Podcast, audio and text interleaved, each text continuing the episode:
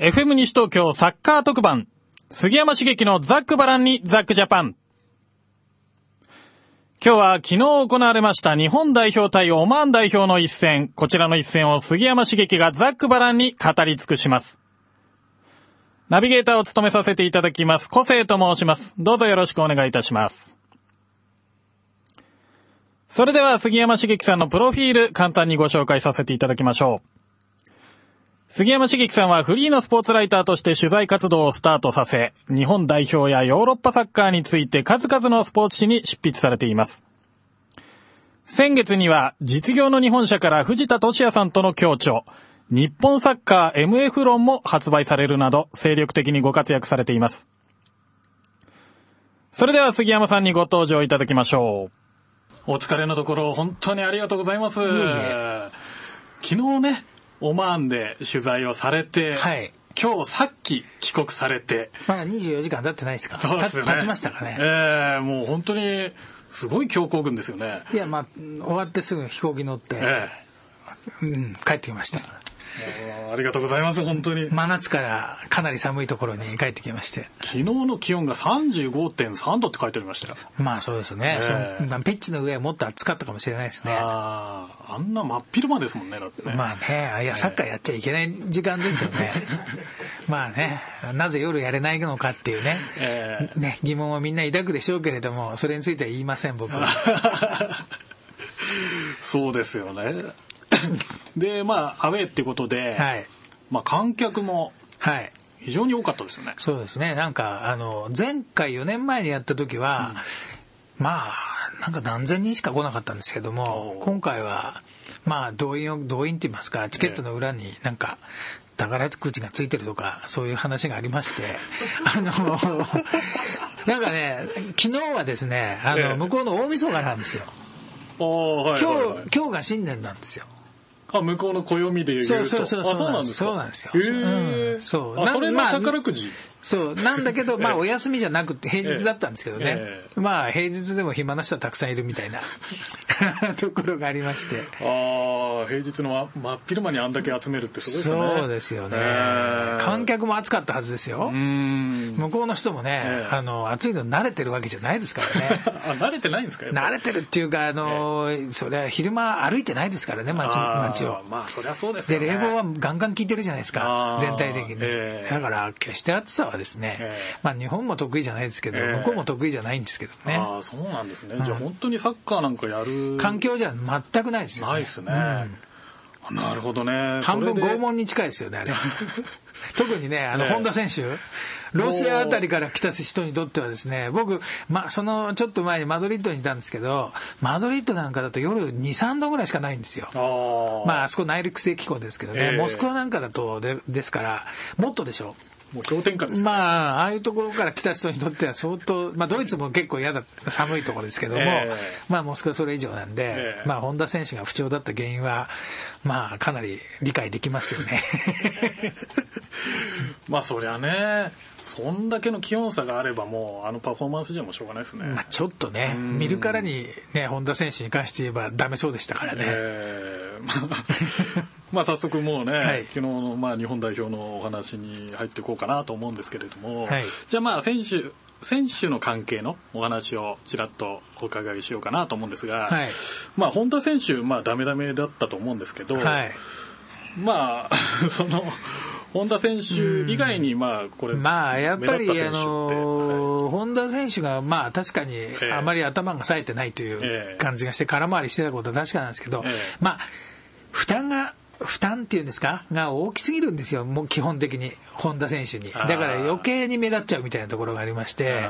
で、まあやっぱりなぜ負担がこう、あるのかって言ったら、ええ。まあキープ力があるからなんですけれども、彼自身にね、やっぱりね、もう少しこう中盤の後ろの2枚、特に長谷部選手あたりが、あのもう少しね、あの高い位置でプレーしないと、まあ、まるでバックラインのところでパスを、パス出しにましのに起点になってましたよね。あの辺はやっぱり今野とか吉田選手あたりに任せて、自分はもう少し高い列に、だからあと5メーターでもいい10メーターでもいいから前にいないと、前から人が降りてきちゃうんですよね。うん、だから人が無駄になってしまうっていうか、え確かにボールをね、長谷部選手が取られてしまうのは致命的な問題なんで、安全なプレーに走るのはわかるんですけども、あまりに安全だと、ね、あの、それが、こう、前への攻撃の流れが出ないというか、まあ、踏み込みが足りないですよね。一歩前にね。そうすると、こう、なんとなく最後に圧力がかからないで終わってしまうみたいなところがありますね。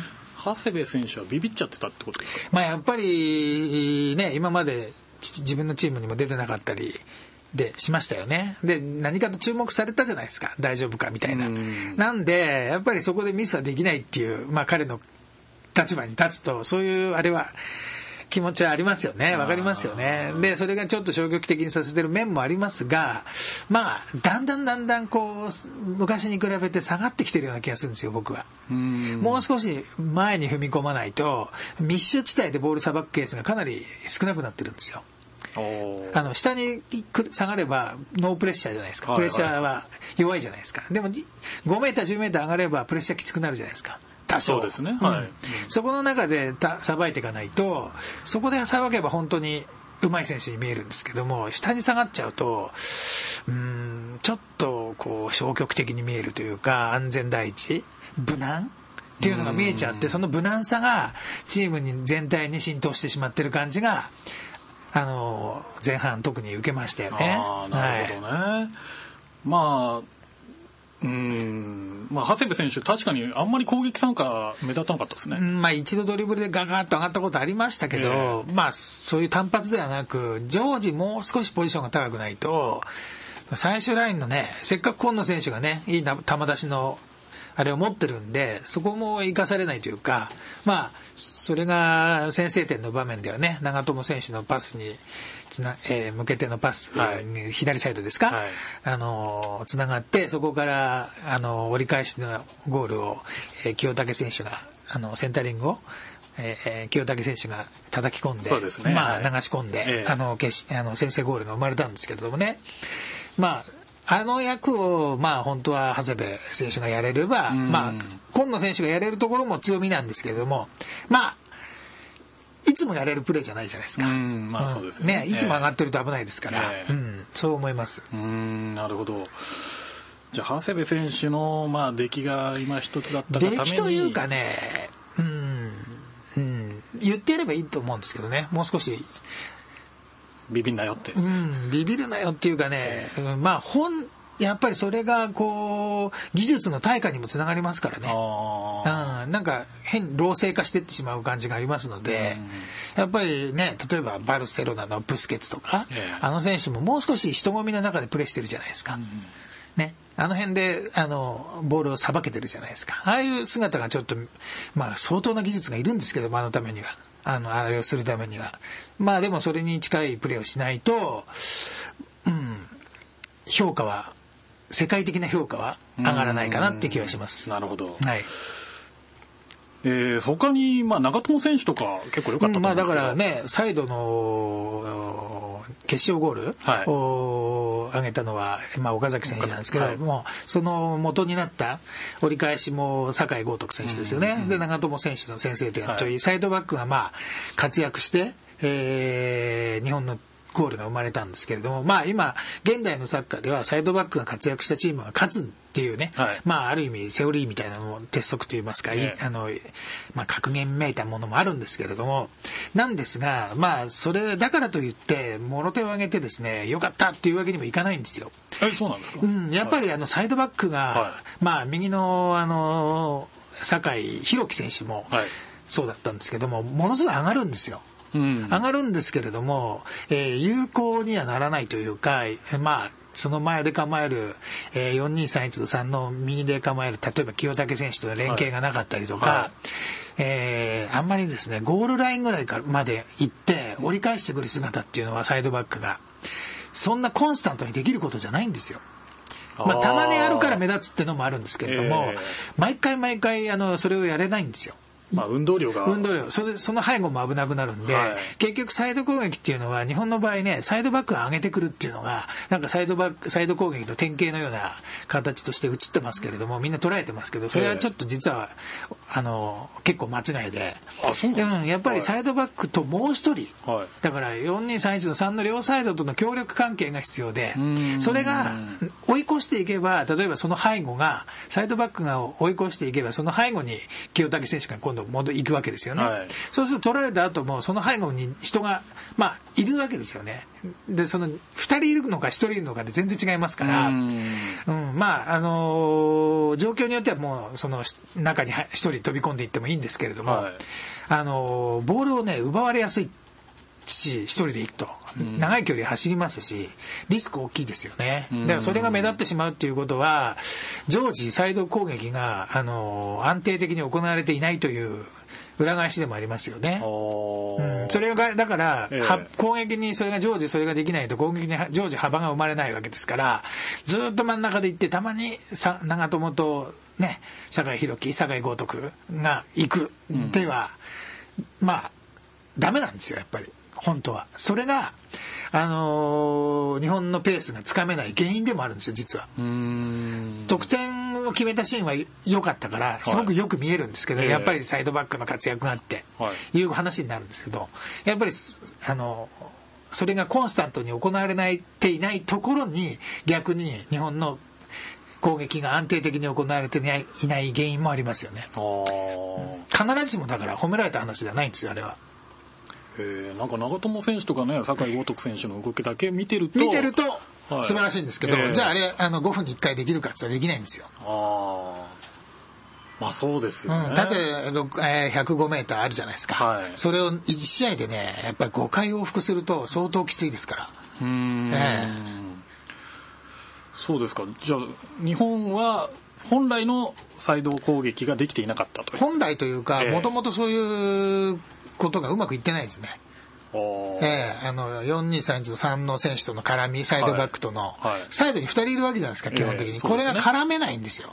うん、酒井豪とあの酒井宏樹がボールを持って清武に預けて、はい。それで攻め上がっていくっていうスタイルなんかほとんどないですからね、2人の協力関係は。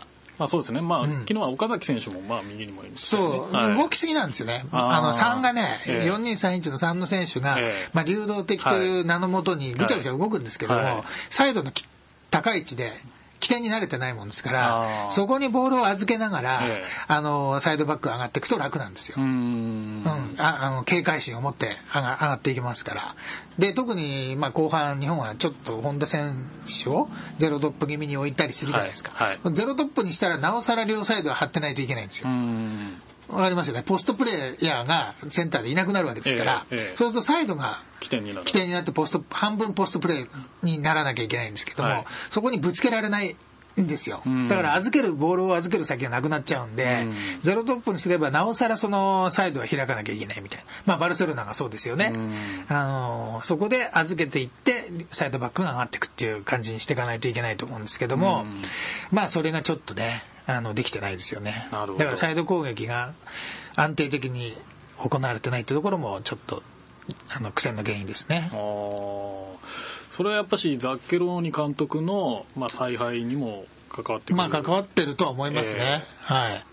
まあ、昨日の、まあ、ザッケローニ監督の、まあ、采配のことで言うとあの、まあ、交代が、まあ、先日からあ杉山さんがおっしゃってるじゃないですか。よくなかったですね。だから酒井選手に入れてね、ええ。豪徳選手を入れて、まあ、前田選手を下げて、はい。あれはまあいわゆる戦術的交代で、そしええ。て長友選手を一列高く上げたわけですけれども、まあそれはいいんですけれども、それ以外の2枚の交代のカードはもう全くあの試合展開において、85分に細貝が入って、はい清武選手に変えて細貝選手。そしてロスタイムに、えー 遠藤選手に変えて高橋選手ですね。はい。やっと出れましたけど出れましたね。今回は出れましたはい。まあそれは出れたらいいんですけど、えね。あれじゃ出たというか顔を見せたってだけでうん、あの結局試合の流れからすると苦戦なんですよ。うん。相手の実力を考えて日本の実力を考えて、まあ、アウェーで暑いっていうのもあって、まあ、まあ、あんなもんじゃないっていう人もいるかもしれないんですけど、まあ、ちゃんとやれば日本がやっぱり3-0で勝てるチームなんですよ。うん勝勝たなきゃいけないチームなんですけども、で、まあ、日本が最初1点取りまして、その後の流れが全然良くないじゃないですか。うんうん、そこで、まあ、打った手が一つだけっていう、で、フリーキックで、まあ、失点はフリーキックなんですけども、たまたまフリーキックが入ったっていうより、流れは良くなかったですから、ずっと。うん。うん、やっぱり、まあ、スタンドのね、アウェーでしょ？はい。だから、反応はす分かるんですよ。今、どっちのペースかっていうのが。じゃあ基本的にはオマーンのペースでオマーンが一瞬日本が先制ゴールを奪った瞬間から前半の終了ぐらいまでにかけてははい。スタンドは静かになっちゃったんですよ。うん。でも後半になってくるとだんだんだんだんチャンスが増えてきてうん。ゴールは決まらないんですけども流れが良くなってくるからうん。ボルテージがどんどんどんどん上がってくるんですよ。はい。わかるんですよ。はい。あーこれは今オマーンの方がいいなっていう。まあ日本の方が実力が高いんで上なのであのーね決定的なピンチが何回もあったってわけではないんですけどもペース的にだから日本がボールを奪われる位置が、奪われ方が悪くなってくるんですよ。そうすると、ファンの反応っていうのはあのいいところでボールを奪うとわーって感じになるじゃないですか、はいはいはいそれですよね。日本はだからあのサッカーっていうのはまあこれバルセロナの人なんかもよく言うんですけども攻撃をしてる時にも攻める？あの奪われたことをか時を考えながら攻めていくっていうね。用心深さが必要で、うん攻撃をしながら。そうそうそうそうそう、はい。だから攻撃とは何かと、ええ。攻撃というにあの言葉がちょっと、えーから連想するものとはちょっと違うんですけども、うん。攻撃をしてる時も守備のことを考えながら攻めていかなきゃいけない。でバルセロナは例えばボボール支配率が高いじゃないですか、はい。あれパスがつながるから支配率が高いんじゃないんですよ、ボールを相手に奪われたら取るのが早いから支配率が高くなるんですよ。わわかりますよね、はい。うん、奪還はい。能力が高いというか、ええ。相手ボールになってもすぐ取り返す術があるんですよ。それは的確にポジションいいいいポジションに選手が入れ配置しながら前に行ってるんですよ。だから相手ボールになった瞬間もうすぐプレスがかかるようになってるんですよですからもう5秒後にはマイボールになってるっていう仕組みがバルセロナのサッカーの真髄でパスサッカーがうまいから支配率が高いんじゃないんですよ。うん。取るのがうまいからなんですよ。で取り取るなぜうまいのかっていうところそこに研究の余地がすごくあるはずなんですよ。ね。でそこでさっきのサイドバックの配列はい。なんかもそこですよね、もう。うん一人で攻めていくと危ないじゃないですか、ううん。ん取られた瞬間に穴ができるから、はい。ね。ね。っていうのがあるじゃないですか、はい。その辺用心しながらまあ行くわけですよ。おー。用心というと変ですけども、ええ。じゃあそのまあ人が上がった穴を埋める選手がまそうたいて、だから攻撃と守備っていうのが分けて考えてるのが日本なんですけど分けてないんですよね、うん一緒ですよね。取られるじゃないですか必ずサッカーって、え。だからそれを気にしながらこう攻めていくっていうかえおーうんそれはなんどんなアプローチの違いがあるんですかね？いややっぱりそれは指導力の違いですよね。指導力の違いですか？うん。あとまあ、それは監督の指うん、導力ですか？もうそうですね、えー。じゃあまあそうですか。そのザッケローニ監督のまあ交代から、うん。まあ僕は先日来あの杉山さんがおっしゃってる戦術的、うん。ああれは戦術的交代でしたよね。だから全て戦術的交代なんですよ3つやったのは3つの交代は。あーはいはいはい。まあそれはそれでいいんですけどもでいいでも2人目の交代85分の細貝と、はい。えっ、と誰でしたっけ？えっ、とえー、と清武と清武、細貝うん、あれも、はい。要するに1対 1, 対1の時じゃないですか。うん。1対1の状況ではい。85分迎えてるわけですよ、そこで清武下げて細貝入れるってことは明らかにこのまま1-1でも OK だっていう発想ですよね、そうですよね。うん。守備的などちらかというと、うん、守備固めですよ。早い話が。と言われてもおかしくない交代ですよね、うん。でもう一つの最後の、ほ えー90何分の交代はい、も、遠藤選手に変えて高橋選手。これもどう考えたって守備固めですよね、ううん。んだから一つだけあの酒井選手酒井豪徳を入れたのだけは、まあまあある程度評価ある程度評価できるんですけども、うん。残りの2つはうんまあそれも細貝と高橋宏斗と最後に5分ね、はい。1分出すというのははい。今までの、まあ、パターンじゃないですか、まあそうですね。なんかよくあるでもね。彼らがそれで経験詰めてるかって言ったら怪しいもんで、うん。うん。やっぱりもっと長い時間出してやんなきゃいけないわけだし、あのーあの試合展開で決してそれまでの経過が良くないわけで、うん。その中で残り5分で2人出してくるっていうのは明らかにちょっと駒をですね使い損じてる感じはしますよね、うん。もっと早く手を打てっていう流れが悪くなった瞬間に出せっていう。だから信頼されてる感じが選手に、えー、が受けないと思うんですよ、うん。本当にピンチの時に流れが悪い時に出ていってないですから。なるほどね、じゃあそうですか。戦術的な交代だとまあポジティブなイメージを受けてたんですけどもまあ、あんまりポジティブな戦術的交代っていうのはまあが全ていいってわけでもなく、ええ、それはそうですよね。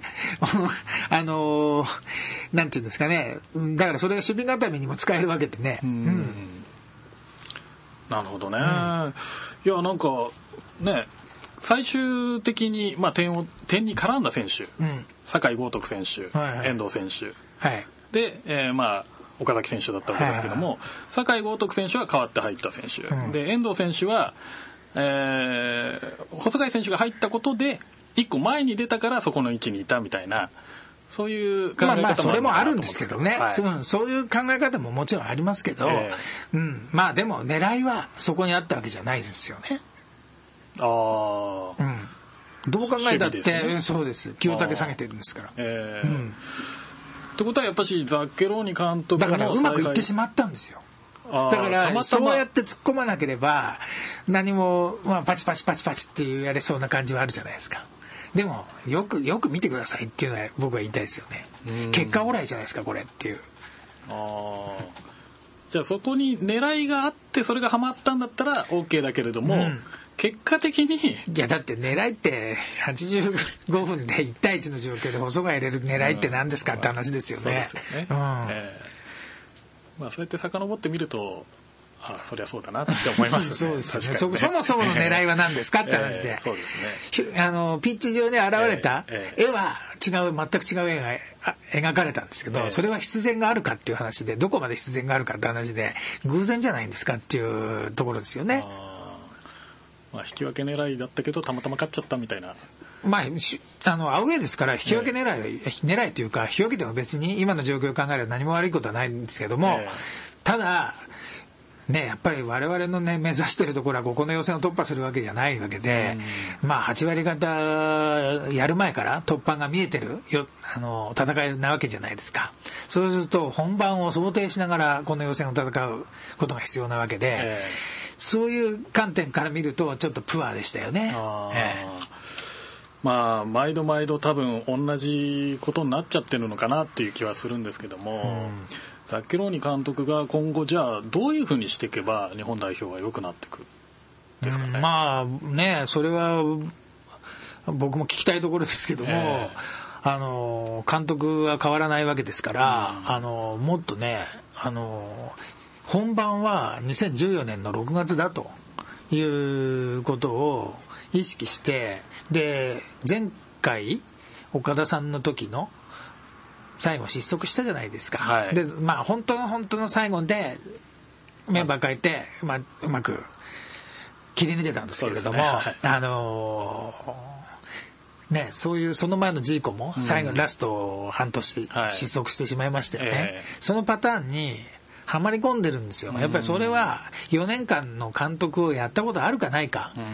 うん、目先の勝利でベストメンバーで揃えていくと結局いつかプツンと切れてしまう時がありますから、で代表っていうのはダッケローニが終わった後も継続するものですから、回転してるものなんですよ。だから、ね、入り口と出口は絶えずこう用意しておかなきゃいけなくて、うん、なんか生きてるものじゃなきゃいけないんですけど、今止まったものなんですよ、ずっと。止まったものでずっと戦ってるんですよね。なるほどね、固定の弊害っていうのは絶対ありますから、はい、じゃあ、ね、細貝と、えー、高橋宏と選手、はい、うん、先発で行った時どうなんのっていうことは、誰も描けないですよね。ね。うん、見たい見たいとは思ってるんですけど、ね、そうですよね。なかなか見せてくれないですよ、ね、だから、はい、たまには使ってね、えー、まだ余裕があるわけですから、成績にも。えー、でもあと、勝ち点1ぐらいでほぼ決まりですよね。ですね。もう事実上決まったも同然なんですよ。はい、なんで、余裕は本当にあるわけですよ、うん、4.5枠で、えー、うん、なんでねもう少しねこう。そうですよね、もうあと2年あと2年もあるっていう状況になっちゃってるって感じですか、なんか予選を突破したって決して評価されないわけですから、えー、うん、あの人の評価はワールドカップでどこまでいくかにかかってるわけですよ。ううん。ん、それをここでガチガチにやられると、うーん、大丈夫ですかねっていう、今までの監督と同じじゃないですかって感じですよね。で、ここまではザッケローニじゃなくてもできるんですよ。だって、4.5枠あって日本の今の実力を考えたら、通りますよ、ど誰が監督でも。相当しくじっても通ります。まあそうですよね。うんえーまあ、まあそう言われてしまえばた確かにそうかもしれないですよね。そうなんですよえーなるほど。じゃあまあ、あと、まあ、2年というところで、まあ来年どういう、まあ1年半ですけどね。1年あまあ一年半ですか8ヶ月ぐらい。はいうんまあ来年1年間どうやって過ごしていけばいいのかなみたいな。まあ、ないものねだりですけど、えできるだけ強いチームとやってほしいなと。で、うん負けた方がいいんですよ。負けたら反省しますから、うん改善せざるを得なくなりますから、うん勝ってるうちは誰も非難しないしづらいでしょ、うん。まあ、僕は言ってますけど 世の中的に勝ってる時には言いづらいじゃないですか。そうですね。やっぱり負ける試合っていうのを多く見てそれがこう活性化につながるっていうのかな、うん。まあコンフェデレーションズカップにも6月来年ですか？出ますけどまあそれに出れば OK ってもんでもなくもっと日頃の試合をねあの強いチームでやってほしいですが結構ないものねだりですよねこれは。まあ、そうですね。えーまあ親善試合なんかも強豪とね、組んでほしいですよね。そうですね。えーはいまあその辺杉山さんなんとかしてください。いやいやいや、それは僕は、ねえ、力ないですから。はいはい。すいません、えーそろそろお時間になってまいりました、えー今日は本当にオマーンから帰国直後ではい。スタジオで生出演していただきましたシャワー浴びたいですけどね。そうですよね、はいえーどうもありがとうございましたありがとうございました。また今後もね、えー続けていきましょうはい。よろしくお願いいたします。はいよろしくお願いいたします、はいありがとうございました、はい。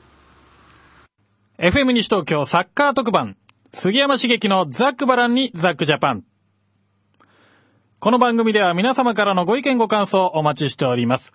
ファックス番号は042-451-2888。e メールアドレスは笑顔842アットマークウエストハイフン東京 .co.jp です。えー、ポッドキャストの方もね、近日中に公開いたしますので、そちらの方もぜひお聞きください。それではまた次回お会いいたしましょう。